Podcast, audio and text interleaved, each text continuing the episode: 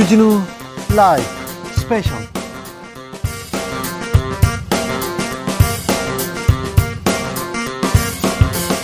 2023년 10월 21일 토요일입니다. 안녕하십니까. 주진우입니다. 토요일 이 시간은 일주일 동안 있었던 가장 중요한 일들 정리해드리는 그런 시간입니다. 시사 일타 강사 두 분 모셨습니다. 양지열 변호사, 박지훈 변호사, 어서오세요. 네, 안녕하세요. 안녕하세요. 네, 가을입니다. 네. 추워졌어요, 확. 네, 네. 가을이 얼마 남지 겨울, 않았습니다. 곧 겨울 될 것 같습니다. 네. 주진우 라이브 스페셜 영상으로 만나보실 수 있습니다. 네, 그렇습니다. 지금 바로 유튜브에서 주진우 라이브 검색하시면 영상으로도 만나보실 수 있습니다. 자, 일주일 동안 참 많은 일들이 있어요. 항상 많은 일들이 있어요. 어떤 이게... 뉴스, 어떤 이슈 이렇게 관심 가던가요? 자, 국감 중인데요. 네. 국감에서 랄랄라랄랄라 스머프 얘기가 나왔습니다. 아, 그래요? 투덜이 스머프 얘기가 나왔는데 듣고 그, 가볼까요? 예. 집단 뇌피셜처럼 계속 대내했는데요. 이재명 대표가 하, 범죄자고 한 건 한 건 다 구속 사안이다. 재판부가 뭔가 문제 있는 것처럼 계속 투덜대고 있다는 거예요. 투덜이 스머프도 아니고 말입니다. 집단 뇌피셜이나 뭐 투덜이 스머프냐, 중앙지검이 봐주기 전문가냐 이런 얘기를 하시는 거는 심히 적절치 않다고 생각합니다. 위원님께서 피고인의 개인 변호사가 아닙니다. 국감 법사위에서 송경호 중앙지검장, 서울중앙지검장의 얘기입니다. 김영배 의원께서 투더리 스머프냐 이런 얘기했어요. 국정감사 자리에서 모르겠습니다. 그러니까 다른 어떤 부처들이 나왔을 때 답변하는 것과 검사들이 나섰을 때 분위기가 다르다는 것 정도는 그런데요. 송경호 중앙지검장 한 건 한 건 중대사안, 네. 구속사안 가면서 굉장히 구체적이고 뭐라고 해야 되나요? 예. 검사가 여기까지 얘기해도 되나 이렇게 지금 이렇게 그렇죠. 생각하는 사람도 있었어요. 그러니까 그러니까 제 얘기가 지금 그 얘기를 드리려고 했던 게 뭐냐면 마지막에 의원님께서 지금 개인 변호사가 아니지 않습니까라고 얘기를 했는데 그 자리에 지검장 도 본인도 검사로 나온 자리가 아니고 수사팀장으로 나온 자리도 아닐 뿐더러 일부 혐의에 관해서는 법원에서 지금 영장 받아들일 수 없다라고 기각한 부분조차도 하나하나 다 구속사유가 맞습니다라고 또 얘기를 하고 있어요. 그러니까 너무 본인들의 입장은 항상 맞다. 항상 거기에 대해서 이의를 제기하거나 문제가 있다고 해도 그거 잘못 생각하는 겁니다. 이런 식이거든요. 지금 답변을 하는 걸 보면 지금 얘기했지만 다른 기관은 이렇게 답변할 수가 없습니다. 아, 하는 경우도 없죠. 못 봤죠. 화를 내거나 뭐 왜 이런 질문하느냐고 답하기 싫다 이거잖아요. 왜 쓸데없는 질문하냐. 왜 투덜이 스머프 얘기가 나오냐 하는데 그럼 뭐 예를 든 건데 한동훈 장관하고 괴를 좀 비슷하게 하는 것 같아요. 질문하면 답을 해야 되는데 왜 이런 질문하느냐 이거 공격성 이렇게 이로 나오는 거거든요. 네. 국정감사 사실 그런 취지는 아닙니다.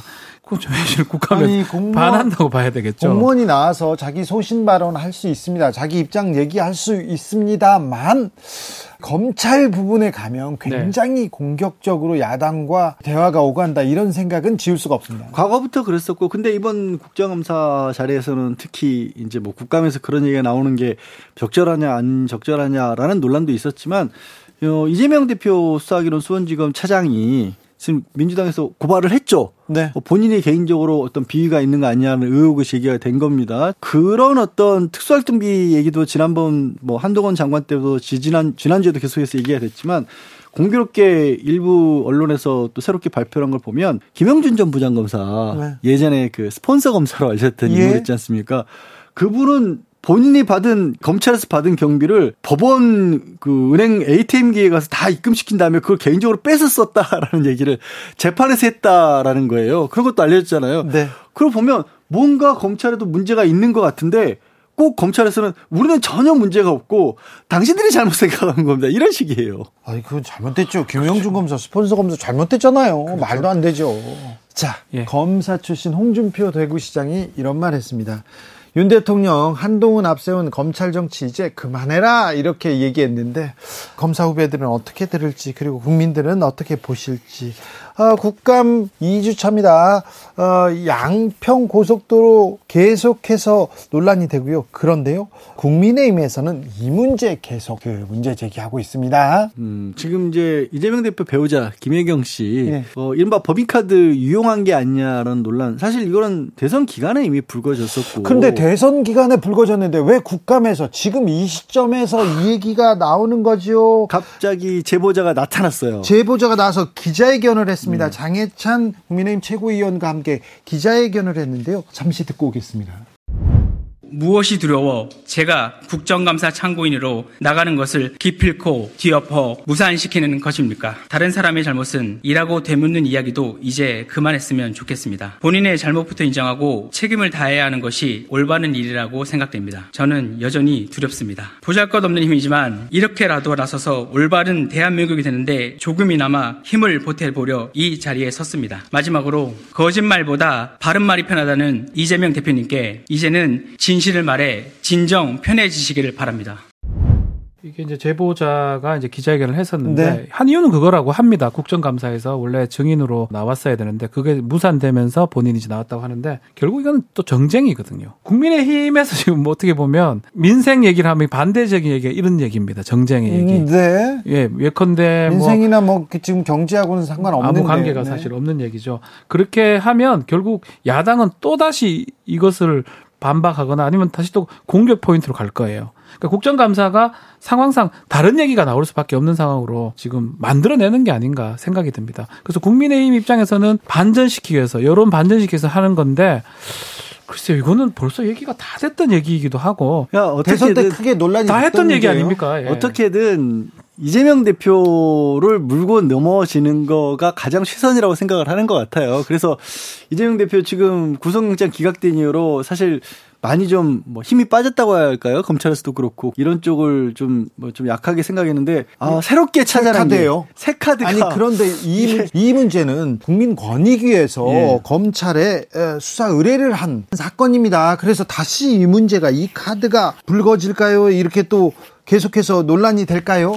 이게 사실은 만들기 나름인데 네. 사실은 될 만한 걸 좀 더 만들어야 되는데 국민의힘에서 아마 포인트를 잡기는 잡은 것 같은데 모르겠습니다. 뭐 일단 다 벌써 얘기가 다 됐던 이 제보자는 다음 주에 검찰에 출석합니다. 그래서 조사를 받고요. 검찰에서도 또 수사가 이어질 것으로 보입니다. 거기서 얘기하면 다 되는 거죠. 아니, 사실은. 그러니까 수원지검에서 전담 수사팀을 꾸렸어요. 꾸렸어 네. 이걸 수사를 네. 다시 하겠다고 하는데 다시요? 그 얘기 다시 이제 새롭게 하는지 모르겠습니다만 얘기하고 있는 게 말씀드린 것처럼 이미 대선 기간에 나왔던 얘기들인 거고 그리고 대상으로 삼고 있는 게 이런 거예요. 이재명 대표가 아침마다 먹었다는 샌드위치 그리고 집에서 썼다는 샴푸 이런 것들을 법화로 샀는데 이재명 대표 개인 사용하는 물품들이었기 때문에 이거 몰랐을 리가 없다.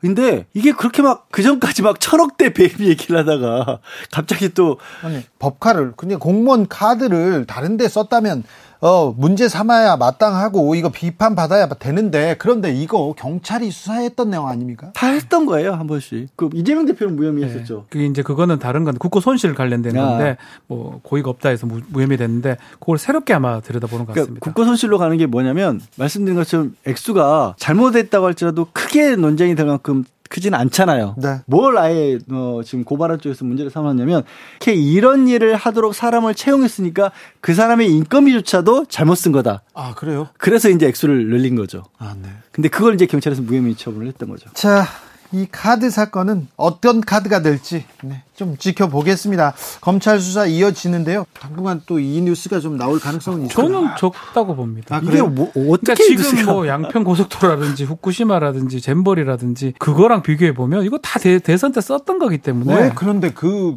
저 양평 고속도로 그리고 잼버리 파행 여가부 너무 많잖아요. 이런 얘기는 왜 지금 안 나오나요? 이차 이렇게 많은 뉴스가 이렇게 쏟아지는 가운데 유인촌 장관은 두 번째 임기를 시작했습니다. 문체부 장관을 두 번 하는 그런 사람이 됐는데요. 블랙리스트 의혹에 대해서 왜 쟤네들은 저렇게 반대만 할까? 기록 보면 다 나와요. 적어도 우리가 현장에 있는 양심상 그런 짓 안 했다. 나는 여러분들이 그런 트라우마가 있는 것 아닌가 이렇게 얘기했는데 지금 말씀하신 것처럼 유인촌 장관 모르겠어요. 정말 본인이 끝까지 스스로는 떳떳하다면 그러실다라고 치고요. 본인이 직접적인 가해자가 아니라고 할지라도 지금 문화체육부 장관에 올랐는데 그때 피해를 입었던 분들이 분명히 있고 그때 피해를 입었던 분들은 사실은 정치적으로 중요한 자리에 있거나 아니면 굉장히 어떻게 보면 수익이 많은 그런 연예인들이나 문화예술인들이 아니라 글자 그대로 생계를 위협받았어요. 진짜 목숨이 달렸는데 그걸 뺏겼던 분들이 있단 말이에요. 그럼 그때 있었던 피해자들에 대해서는 뭐라고 얘기를 해 주셔야 될 거 아니에요.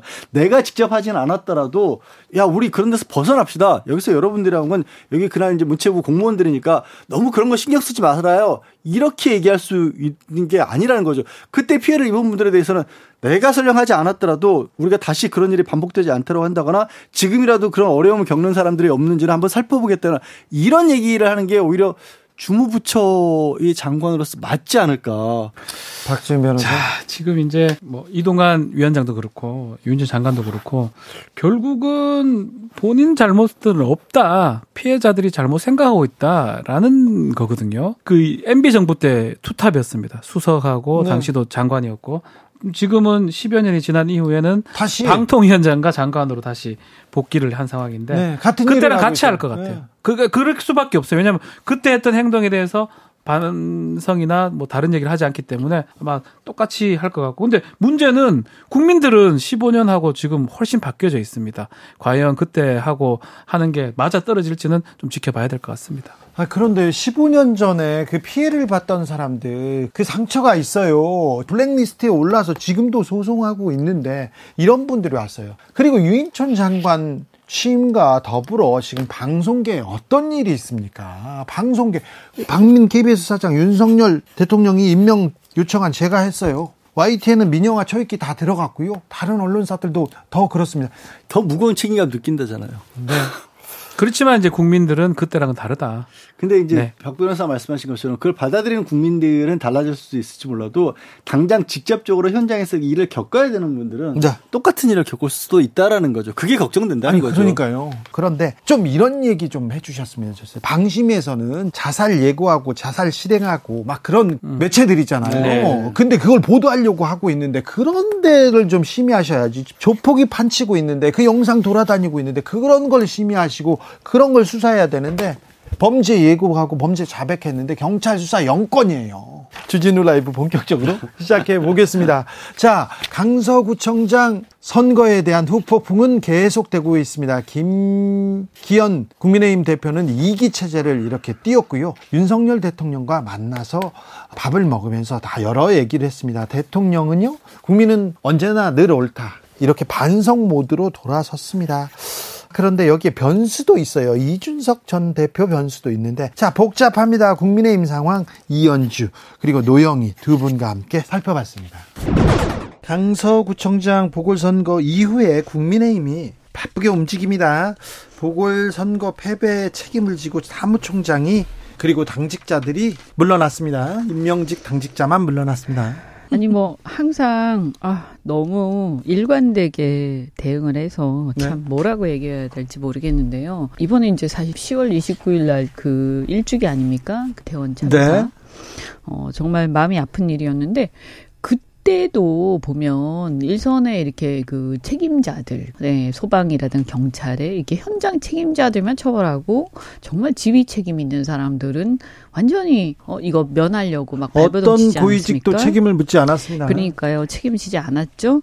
어, 지금 이것도 똑같아요. 임명직 그것도 하위 당직자들, 당직자들 책임을 묻는 거. 그리고 대표나 지도부는 아무도 책임지지 않는 거. 특히 여기서 결정적으로 공천에 영향력을 행사했다고 우리가 다 알고 있는 대통령실 아무런 말이 없어요. 그냥 아주 원론적인 얘기만 하고 있습니다. 그래서 똑같이 이런 식으로 정말 어, 일선을 그냥 시키는 대로 했을 뿐인 사람들만 지금 책임을 지고 있는 거예요. 그리고 사무총장은 바뀌긴 했지만 그게 그거죠. 사실 무슨 변화가 있어요. 이게 변화하려면요. 제가 어, 여러 번 얘기를 했습니다만 근본적인 원인을 바꾸지 않으면 개선하지 않으면 변화라는 게 있을 수가 없지 않습니까? 네, 이제 국민들이 음. 다 알아. 그다 본질이 알아요. 뭔지 다 알잖아요. 이 공천에 대해서 가장 원인을 제공한 쪽 대통령 혹은 대통령실 아닙니까?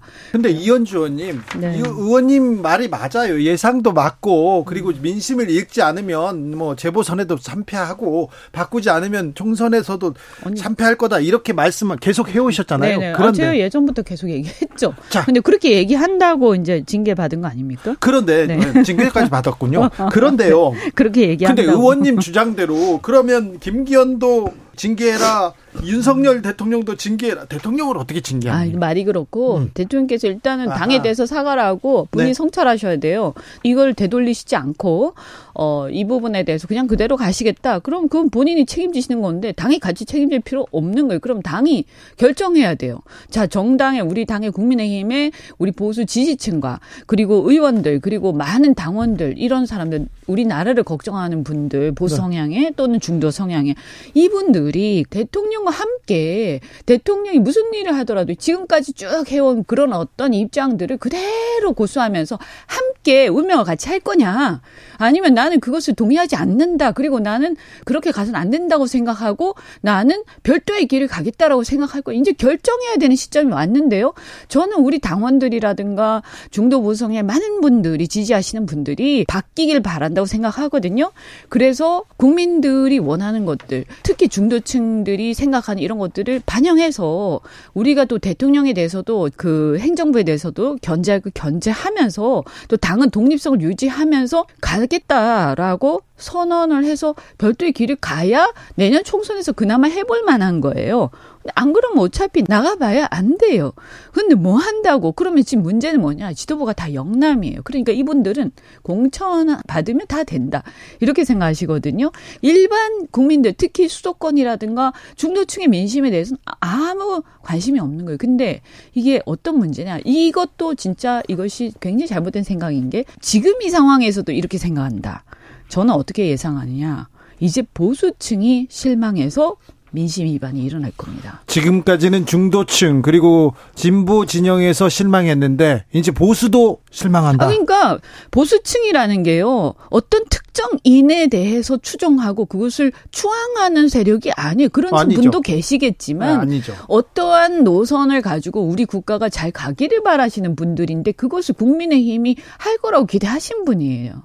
근데 그런 분들이 봤을 때 아, 이 사람들 도저히 믿을 수가 없고 뭔가 이들이 오히려 보수의 가치를 추락시키고 국가나 어떤 보수층에서 봤을 때 국가를 더 위태롭게 하고 있다. 결과적으로 이런 식으로 계속 패배를 하면서 그리고 이길 가능성이 전혀 없고 앞으로 국민의 지지를 받을 가능성이 전혀 없다. 그렇게 보면 국민의 지지를 못 받는 보수 정당을 보수 지지자들이 지지를 계속 하겠습니까? 선거는요. 대통령이 하시는 게 아니라 국민이 합니다. 네.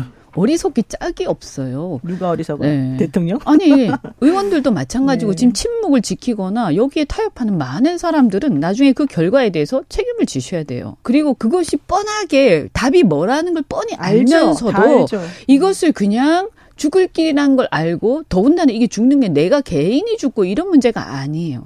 나라의 문제고 우리 지지층이나 우리가 추구하는 그 가치가 죽는단 말이에요. 그러면 그건 어리석은 생각 아닙니까? 그러면 판단을 해야 돼요. 이제 제가 볼 때 현실을 직시하고 판단할 때가 오고 있는 거예요. 자, 정치는요.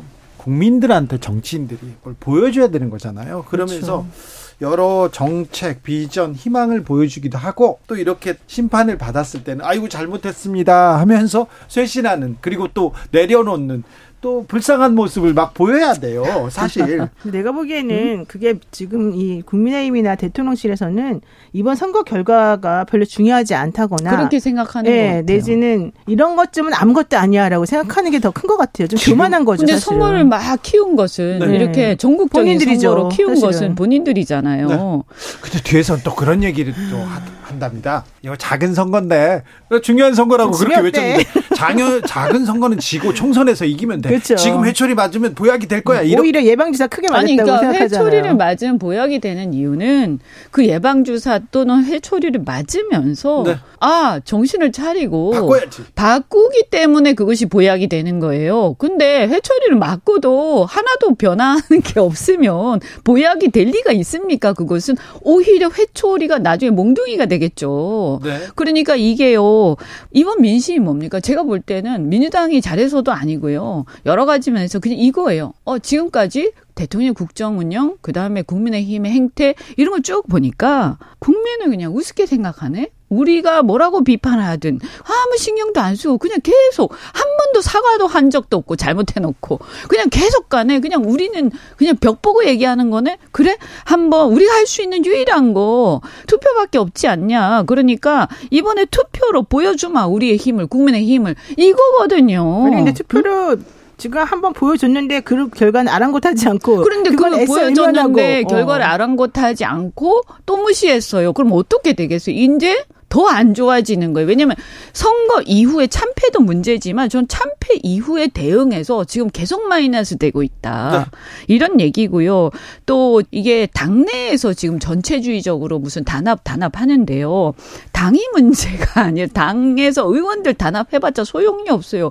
지지자들 혹은 중도층 떨어져 나간 과거에 지지했던 사람들이 단합을 할 수 있는 요인이 하나도 없기 때문에 네. 그 국민은 어, 억지로 안 되는 거거든요. 국민들한테 협박하거나 공천 가지고 어떻게 압박하거나 회유하거나 할 수 있습니까? 못 하잖아요. 국민들한테는 정정당당하게 해야 되는 거거든요. 그러니까 그게 안 되기 때문에 아무리 의원들이 단합을 해봐야 네. 그냥 아무 소용이 없어요. 내가 확인해 보니까 대통령실이나 이쪽 그 대통령 측근에 계신 분들은 위기 의식을 별로 못 느끼더라고요. 근데 민주당이 너무 좋겠어요. 정말. 뭐가 좋아요, 민주당이? 아니, 민주당이 솔, 솔직히 말씀드리면 민주당이 특별히 잘한 게 아니거든요. 근데 그냥 가만히 앉아서 큰 패착만 안 보이면 그냥 엄청나게 지금 압승을 하는 구도가 돼버렸어요. 말뚝이 와서도 어? 압승했다 이런 얘기는 있었습니다. 그러니까요. 지금 그런 상황이 그래 이게 얼마나 웃기는 얘기입니까? 제가 사실 답답해서 지난주에요. 이거 보궐선거 결과 나오고 나서 영남 지역을 돌았어요. 네.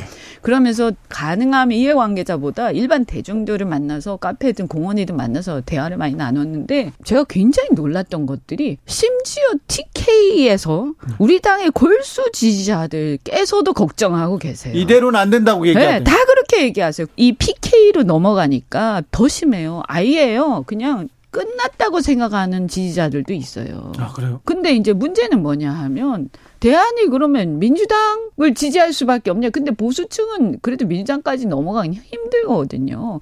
그러니까 이 부분에 대해서 오히려요. 당의 지도부를 이대로 놔두면 안 된다. 그리고 뭔가 해야 된다라고 오히려 막 주문을 하시더라니까요. 네. 근데 이제 제가 이렇게 쭉 영남 돌면서 든 생각이 뭐냐면요. 그분들이 당을 지지하는 것인가 아니면 보수의 가치를 지지하는 것인가에 네. 대해서 사람들이 고민하기 시작해요. 정말로. 국민의 힘이라는 껍데기를 지지하는 게 아니에요. 네? 어, 그동안의 보수가 보여줬던 그래도 보수라는 가치 또는 국가에 대한 애국심 그리고 그것을 그래도 안정적으로 지킬 수 있는 것이 보수라고 믿고 그동안 지지를 해왔던 것인데 그게 아니라 오히려 더 국가에 별로 도움도 안 되고 보수의 가치도 별로 안 지키고 그리고 국가를 더 불안정하게 하면서 여당이 전혀 바른 소리 못하고 올곧은 얘기도 못하고 반듯하지도 않고 이렇게 가면 이것이 과연 과연 본인들이 지키고자 했던 가치인지 여러 생각들이 들겠죠. 저는 개인적으로 대통령이나 권력에 빌붙어서 어떤 이해관계를 충족시키려고 지지하는 거 아니에요. 그냥 이것이 국가가 네. 안정적으로 가기 원하기 때문에 아, 알겠는데 그런 거죠. 또 징계 받을까봐 저는 걱정돼요. 음. 아니 그래서 저는 본질에 우리가 이제는 본질을 네. 고민해야 된다라고 생각을 합니다. 저 국민의힘 생각하면 눈물이 나요. 그렇게 생각하는 국민의힘 지지자들이 참 많습니다. 아니, 그렇다니까요. 지금 어? 있잖아요. 이게 예를 들면 부모 입장에서 자식이 자꾸 엇나가는데 이제 완전히 갈 때까지 가버린 거예요. 근데 또 어? 그게 그렇지 않아요. 돼, 지금 말씀하시는 것처럼 국민의힘을 보고 안타까워하는 사람들도 있겠지만 오히려 국민의힘을 부러워하는 사람들도 많아요. 특히 민주당 일부 라인들에서 왜냐하면 아, 뭐 지금 청년 아니 그런 그런 측면이 아니라 청년이나 그 뭔가 좀 개혁을 위한 목소리를 저렇게 줄기차게 일관적으로 쭉 낼 수 있는 통로가 그래도 국민의힘에는 있다. 이현주도 있고 이준석도 있고 유승민도 있다 이 얘기 네, 그 얘기예요. 뭐 있어? 우리 징계 받았어요. 아, 그러니까 징계를 받든 말든 어쨌든 본인들이 얘기할 수 있는 장이 마련돼 있고 일방적으로 일방적인 게 아니라 본인들이 얘기를 사람들이 좀 들어주고 있잖아요. 그렇죠. 다들 지지를 많이 해주나요. 그런데 네. 민주당에서는 지금 이 상황 자체를 뭔가 좀 건설적이고 좋은 방향으로 끌어나갈 수 있는 방법 자체가 없다. 장이 막혀 있다. 이렇게 생각하는 사람들이 많다니까요. 분들은 네. 조금 저는 잘못됐다고 생각하는 게 무슨 장이 있어요. 저도 그냥 이렇게 나서 얘기하고 내가 막 SNS에 막 제가 막 얘기하고 계속 떠들고 또 징계받고 또 음. 떠들고 하고 혼나고. 있는 거예요. 네. 그래서 그러나 물론 다른 것은 지지층은 있죠. 그러니까 바로 지지층은 건 있죠. 네. 그러니까 우리 힘이 나죠. 나가면 이게 정말 그렇게 가선 안 된다라고 함께 응원해주는 사람들이 있어요. 네. 그거는 분명히 우리의 힘이 되지만, 근데 제가 볼 때는 민주당의 그분들도 본인들이 그렇게 행동을 하셔야 앞장서서 뭔가 용기를 내셔야 그 용기를 보고 지지층도 따라오는 거예요. 사실 그렇죠. 말 없는 지지층이 있을 겁니다. 제가 볼 때는 그 지지층이 있기 때문에 그러한 생각을 가진 사람들이 좀 더 크게 소리 내어서 얘기를 해주고 정책을 반영시켜주고 당원들의 말을 들어주기를 바라는데 네. 지금 그 장이 마련되어 있지 않고 뭔가 막혀 있고 좀 구태의원의 방법으로 이게 해결이 안 된다고 느끼는 거예요. 자, 그래서 답답하다는 그러니까 거예요. 이 부분 중요해요. 음. 역대 선거 이렇게 쳐다보잖아요. 그런데 당내 내에서 지지고 볶고 당내에서 개혁 경쟁, 쇄신 경쟁 하면서 그렇죠. 막 치열하게 싸우지 않습니까? 음. 그 당은 승리합니다. 맞아요. 근데 거기서 찍어내고 얘 안 된다 하고 쟤는 안 된다 감별하고 막 그러잖아요. 아니, 그러니까. 그런 당은 안 돼요. 그러니까 처음에 시작은 앞에처럼 시작이 됐다가 네. 끝은 뒤에처럼 끝나는 거 아니에요, 지금?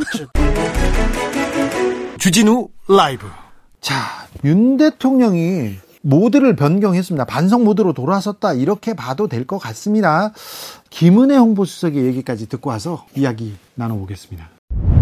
당과 대통령실은 지금 어려우신 국민들, 좌절하는 청년들이 너무 많다. 국민들의 삶을 더 세심하게 살피고 챙겨야 한다. 이를 위해서 당정 정책 소통을 더 긴밀히 해야 한다는데 공감했습니다. 윤석열 대통령은 이에 앞서서 오늘 오전 참모들과 함께한 회의에서 국민은 늘 무조건 옳다. 어떠한 비판에도 변명을 해선 안 된다. 우리가 민생 현장으로 더 들어가서 챙겨야 한다고 당 당부했습니다. 자, 그런데요. 아니, 국민은 언제나 늘 옳았죠. 국민은 왕 아니었습니까? 민생으로 가야죠. 다 국민 소통을 강조해야죠. 다 옳은 말인데 지금 것은 아니, 안 했다는 얘기인가요? 아니 그래서 저는 사실 주 기자가 앞서서 반성 모드로 돌아섰다는데 그 부분에는 동의하기가 좀 어려워요. 아, 그렇습니까? 왜냐하면 모드를 변경한 건 맞는 것 같은데 네. 반성을 하려면 얼마 안 됐습니다. 윤 대통령이 이념이 가장 중요한 상황이다라고 네. 했는데 또 이번에는 이념이 문제가 아니라 민생이 중요하다라고 입장을 바꿔버렸어요. 아무튼 2년 전쟁에 가장 앞에 섰던 분은 대통령인데. 네, 근데 그 얘기는 전혀 안 하고 언제 내가 그런 말 했냐는 그렇기 때문에 반성이라고 보기는 어렵 다라는 거고 지금 선거와 관련돼서도 입장을 직접적으로 표명한 건 아니에요. 본인이 저 뭐 일부 여론조사 같은 것도 뭐 하고 그러긴 했습니다만 어쨌든 그 지난 강서구 보궐선거와 관련해서도 사실 대통령이 가장 중요한 역할을 했다라고 보는 게 중론일 듯 싶은데 관련해서 입장 표명한 건 없어요. 네.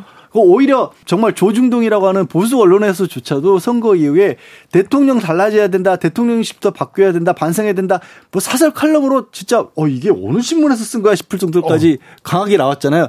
그러고 나오니까 뭔가 민생 얘기를 하긴 했지만 내가 잘못했다라고 저는 들, 들리진 않아요. 말보다는 행동이 돼야 되거든요. 이제 사실 선거는 매우 중요한 선거가 되어버렸어요. 그리고 패배의 결과는 정말 쓰라릴 겁니다. 국민의힘 입장에서는. 네. 그렇다면 국민의힘의 이 대통령인데 대통령이 그렇게 느꼈다면 반대로 행동을 좀 해야 돼. 예컨대 지도부를 교체를 한다든지 아니면 예컨대 야당하고 다시 뭐 얘기를 하는 소통의 차원이 나온다든지. 선거 책임을 지고 김행 후보자가 사퇴했고요. 두 번째로는 사무총장이 사퇴했습니다. 그 당직자들도요. 아주 무게감이 맞는지 사실 의문이고 그런 부분 때문에 이렇게 말하는 거하고 행동하고 안 맞기 때문에 사실은 큰 의미는 사실 없을 것 같습니다. 그렇기 때문에 국민의힘 내에서는 계속적으로 위기감이 맴도는 것 같아요. 사무총장이나 뭐 바뀌었다 고 하긴 하지만 이 근원적인 사과라든지 근원적인 어떤 패배에 대한 생각이라든지 이런 것들은 없다고 보이거든요. 대통령실도 그렇고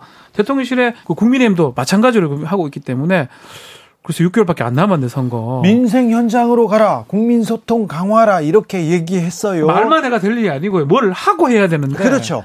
이거 뭐... 뭘 꺼내야 되는데 뭘 꺼내 꺼냈나? 글쎄요. 지금 신경 써야 될 부분은 많죠. 당장 어젠가요? 제가 며칠 전에 그 한 신문의 일면에 나온 기사가 딱 보내 치는데 공깃밥 2,000원 시대. 자, 저는요. 이번 주에 가장 논란 뉴스예요. 네. 공깃밥, 은 공깃밥 천 원은 천 원... 법적으로 정해진 거 아닙니까? 법정 가격으로 알고 있었는데. 네.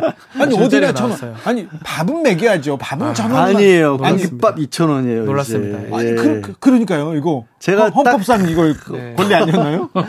밥량 많으신 분들은 큰일 났어요, 진짜. 당장 그런데 물가 안정과 관련해서 어떤 대책이 이루어지고 있지? 지금 뭐 치솟는 물가, 기름값 내지는 어, 금리 자체도 올라가고 있는데 어떤 대책이 있지? 이미 시장에서는 시장 금리 올라가고요. 그리고 네. 전쟁 위기로 계속 고유가 시대에 가면 이 물가 더 오른다 이렇게 다 우려하고 있잖아요. 거기서 뭔가를 해가면서 얘기를 하셔야 되는데 과연 뭘 하고 있을까라는 생각도 들고 그리고 좀 전에 이제 박 변호사도 얘기했지만 그 패배와 관련해서 국민의힘 김기현 이기 체제라는 것에 대한 전반적인 제가 봤을 때 평가는 그냥 친윤이 나가고 친윤이 들어왔다. 근데 두 번째 친윤은 그동안에 좀 눈에 덜 띄었던 분들이다 뿐이지 다 저 윤석열 대선 캠프 출신들이에요.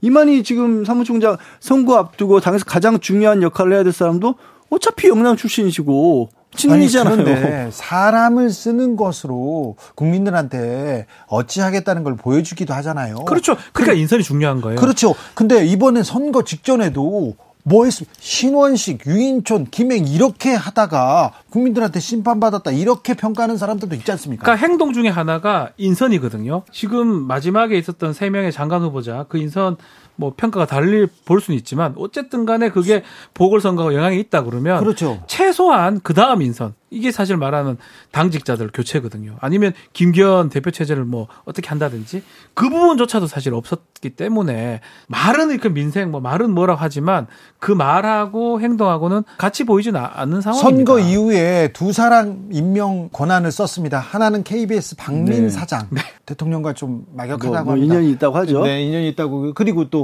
이종석 헌법재판관을 헌재 소장으로 이렇게 지명했어요. 서울법대 동기생이죠. 사실 네. 이종석 재판관 같은 경우에는 지금도 어차피 헌법재판소 재판관이고 뭐 당시 박근혜 때 네. 임명되긴 하지만 이분 자체에 대해서 법조계에서 큰 어떤 얘기가 있거나 비판을 받거나 그런 분은 아니에요. 근데 계속해서 인, 지명했던 인사들이 뭔가 문제가 많다 보니까 언론의 제목이 어떻게 뽑혀져 나오냐면 또 서울대 동문이 임명됐다라고 돼요. 사실 저 연배에서는 서울법대 동문들이 임명되는 게 어찌 보면 너무 가능성이 높은 얘기인데도 네. 그냥 처음부터 안 좋게 접근하는 거예요.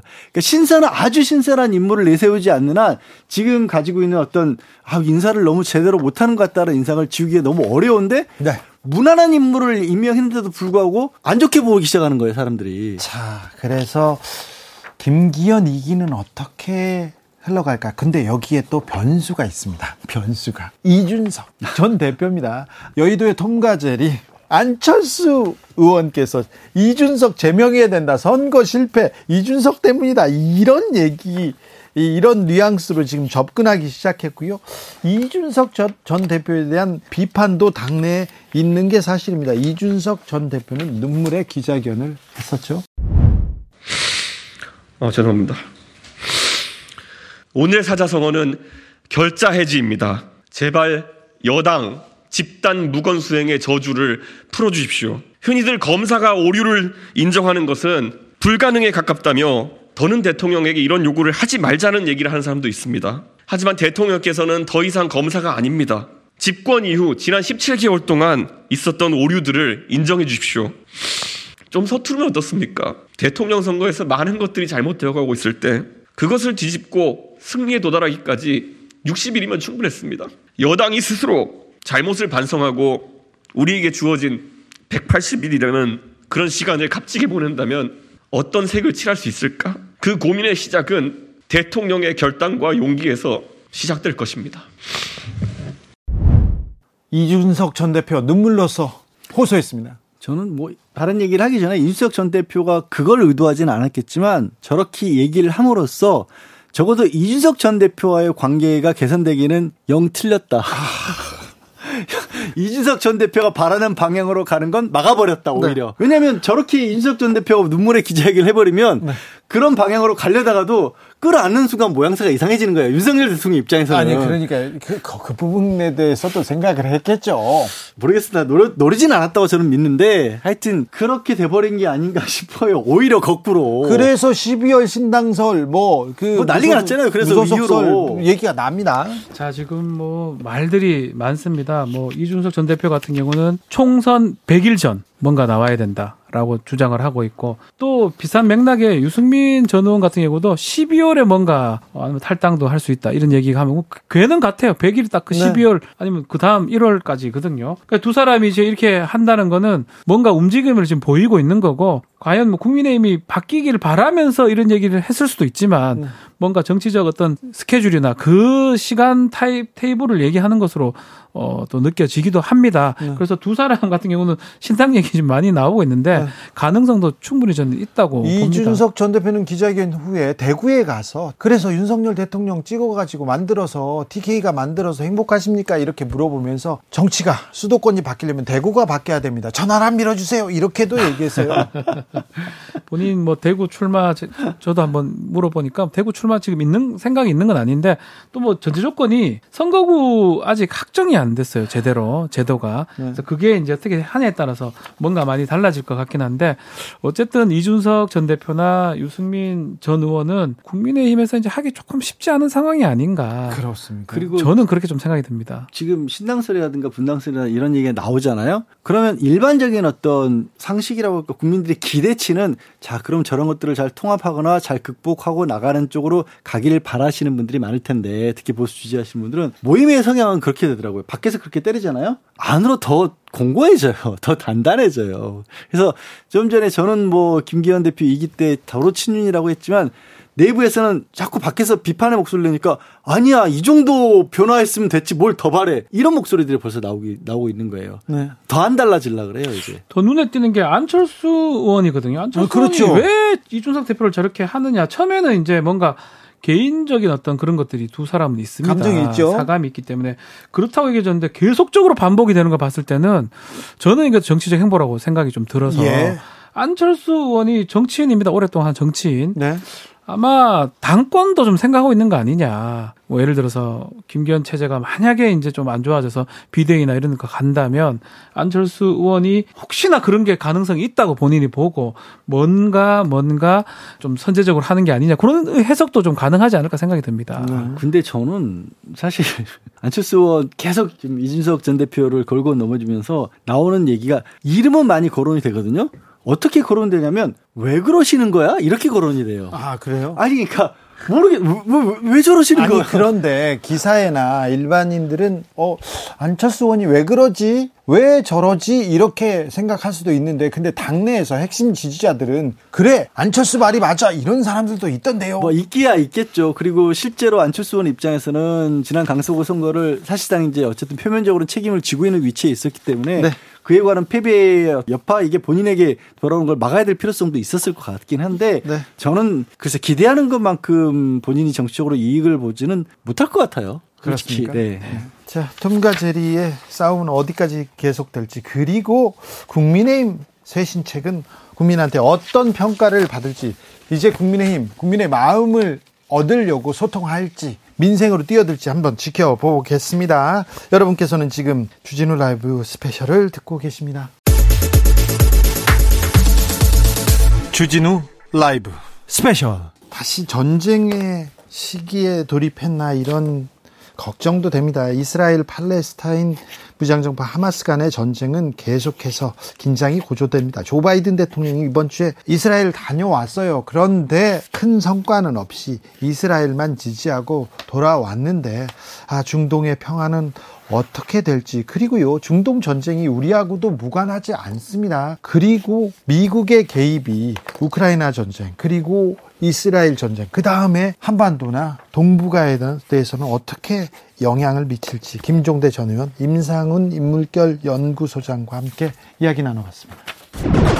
지금 이렇게 좀 전쟁 상황에서 심각한 상황에서 시진핑 중국 국가주석과 푸틴 러시아 대통령이 만났어요. 예. 예. 올 3월인가 그때 만나고 이제 지금 7개월 만에 다시 그 중국 러시아 두 정상이 만난 건데 1대1로 사업 이제 관련해서 그런 행사 있고 이제 그런 것을 통해서 이제 뭐 그 만나게 된 건데 딱 이 공교롭게 지금 이 이번 그 이스라엘 그 팔레스타인 사태 어, 그 사태에서 어떻게 보면 전 세계적으로 이제 당사자 국가가 있고 중재자 국가가 있죠. 중재자 국가라고 했을 때 그러니까 가장 대표적으로 그러니까 미국하고 중국 러시아를 둘 수가 있는데 중국 러시아가 어쨌든 안보리에서 지금까지를 봐도 이제 항상 같은 입장에서의 저 위치를 항상 점해왔고 그렇기 때문에 어 이번 사태와 관련해서 이제 어떻게든 그 이야기가 나오겠죠. 그런데 이게 다른 그 차원보다 미국도 지난번에 이번에 재무장관도 그런 얘기했었죠. 그 우크라이나와 연계될 수 있는 어떤 그런 가능성. 그러니까 미국이 우크라이나를 이제 더 이상 어떻게 해줄 수 있는 힘이 다 붙인다는 그런 국제적인 여론 이런 것에 대해서 미국은 두 개 패키지로 다 할 수 있다. 이런 메시지도 분명히 던지고 있는데 이 우크라이나 지역과 이 그 팔레스타인 지역 두 개가 연계돼서 이 어떻게 그 앞으로 전개가 될 것인가 이런 문제에 있어서 아무래도 그 푸틴 대통령 러시아 대통령 입장에서 이제 그 시진핑 국가주석과 이야기를 나눌 그럴 가능성이 네. 높고요. 그러니까 중국 입장은 그 이스라엘이 그 인도적 차원에서의 한도를 넘었다, 금도를 넘었다라는 입장이기 때문에 미국과 다른 목소리를 그 두 정상이 만나서 이제 조율을 할 그런 가능성이 높죠. 네. 이런 상황에서 러시아 외무부 장관은 북한에 왔습니다. 네. 그러니까 지금 저는 오히려 중동 사태가 예. 지금 국제 정치 판을 바꾸는 어떤 사실상 촉진자 역할을 네. 하고 있다고 보거든요. 네, 긴박하게 움직입니다. 그렇습니다. 사실 중국 러시아가 유엔 안보리에 전쟁을 멈추자는 안보리 결의안을 제안을 했는데 음. 서방에서 거부했어요. 이번에는요? 예, 그건 왜냐하면 하마스라는 구체적 범죄자를 명시하지 않았기 때문에. 네. 그러니까 그냥 평화를 외치는데 이건 있을 수 없다는 것이죠.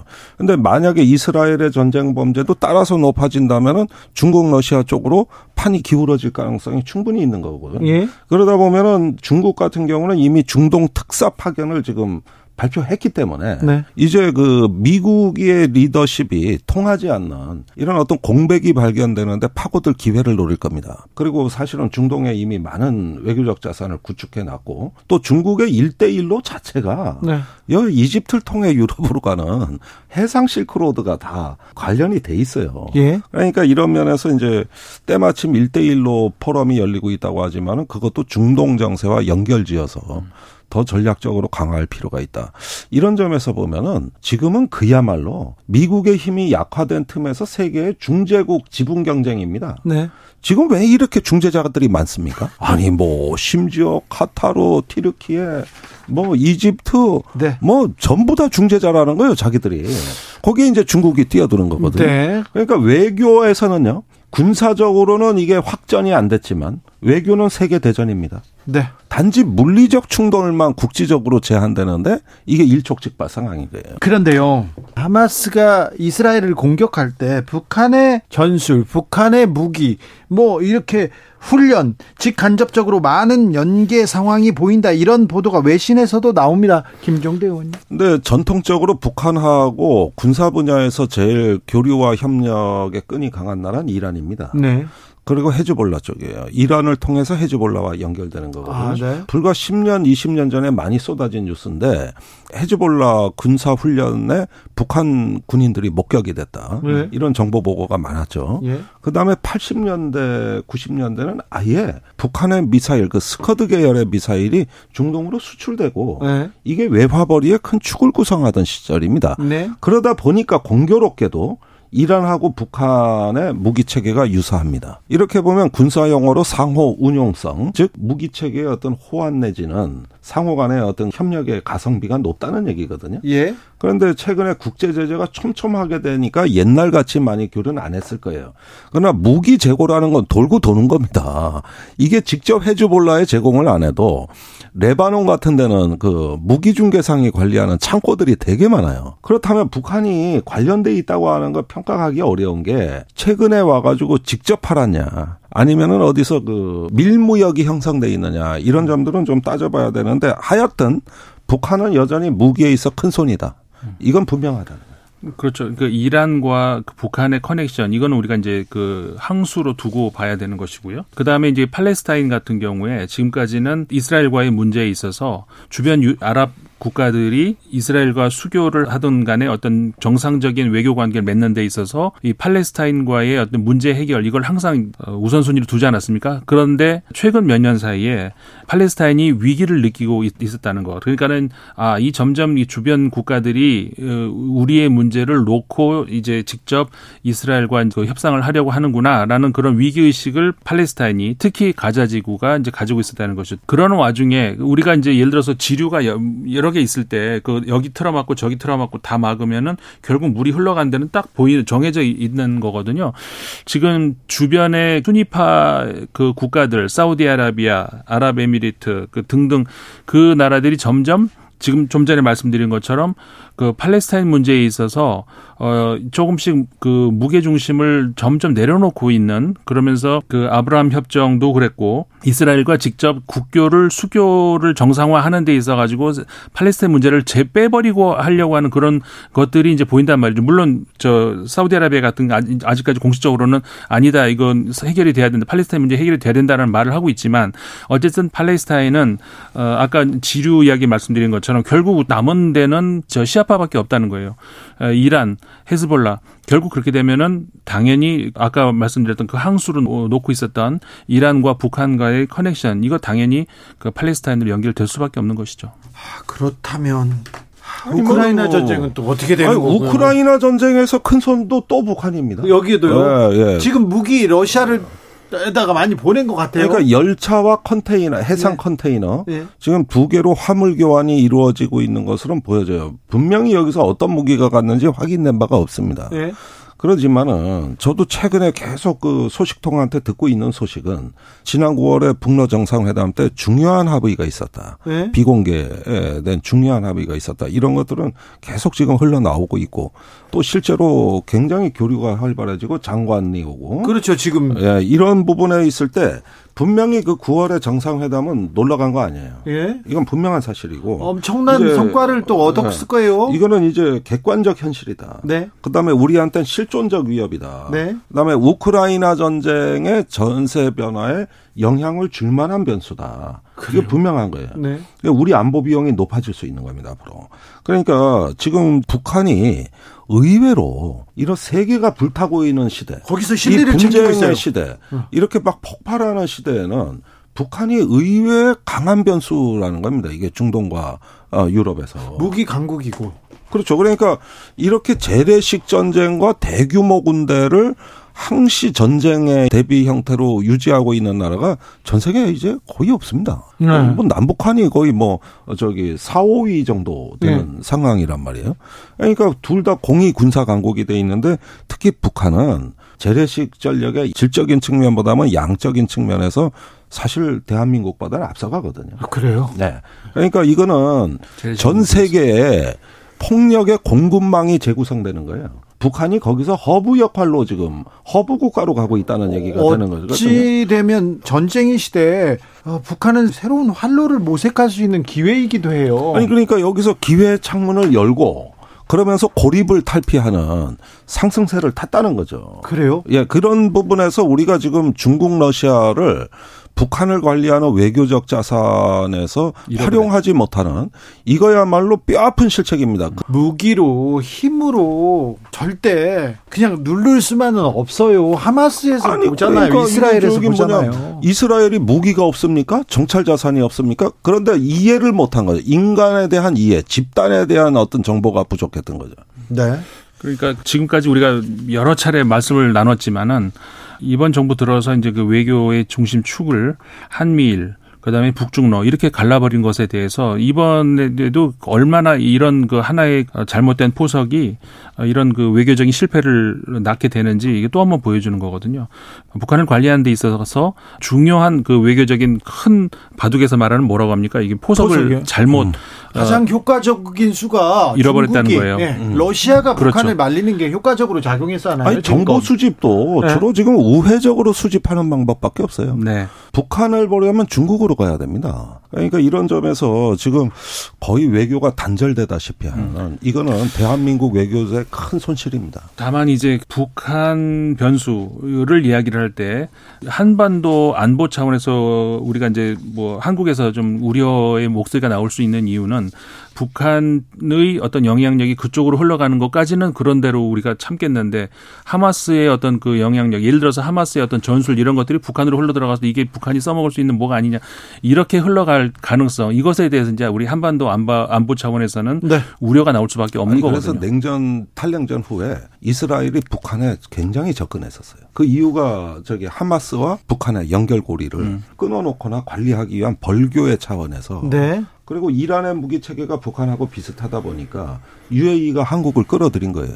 그래서 UAE의 대잠수함 작전이나 대공 작전을 갖다가 한국에 지금 요구하고 있는 상황 아닙니까? 그래서 이 윤석열 대통령이 UAE 가가지고 이란은 적이라고 했던 것이죠. 예. 그 이란이 북한하고 비슷해 보였던 것이죠. 예. 이게 중동의 판이고 어쩌면 남북 한의 냉전을 자칫하면 중동으로 수출하는 사태가 나타날 수도 있는 거예요. 네. 여기서 만전을 기울여야 되는 게 우린 외교입니다. 네. 미국도 헤매고 있고 우리 외교도 헤매고 있다 이런 평가가 계속 나옵니다.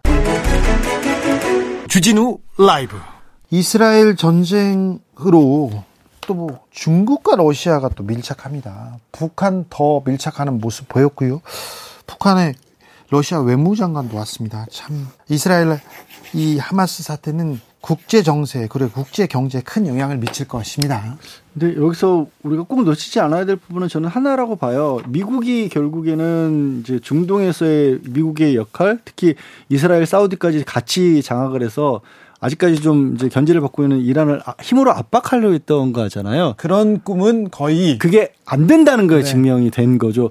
근데 미국이 지금 우리 동북아 쪽에서 취하고자 하는 전략이 우리와 일본과 미국과 같이 함께 북한을 압박하고 그게 대중국 견제 수단으로 쓸 수 있도록 만들겠다는 건데 힘을 통한 그런 전술은 안 통한다는 게 여기서 역사적인 교훈입니다. 그러니까 정세가 그런 겁니다. 실제로 하마스 이게 쉽게 해결되겠습니까? 위에는 또 헤즈볼라가 또 있습니다. 네. 헤즈볼라는 하마스보다 더 무력으로는 세다고 봐야 그 되거든요. 그 뒤에 이란과 또 아랍 아, 국가들 아, 그러니까요. 그렇기 때문에 미국이 원하는 대로 선을 그어서 하는 방법은 사실 어렵고 마찬가지로 우리도 그 부분을 좀 심도 깊게 생각을 해야 되는 것 같은데 어쨌든 지금 21일부터 사우디에 간다면 그 얘기도 할 것 같거든요. 안보 관련된 얘기.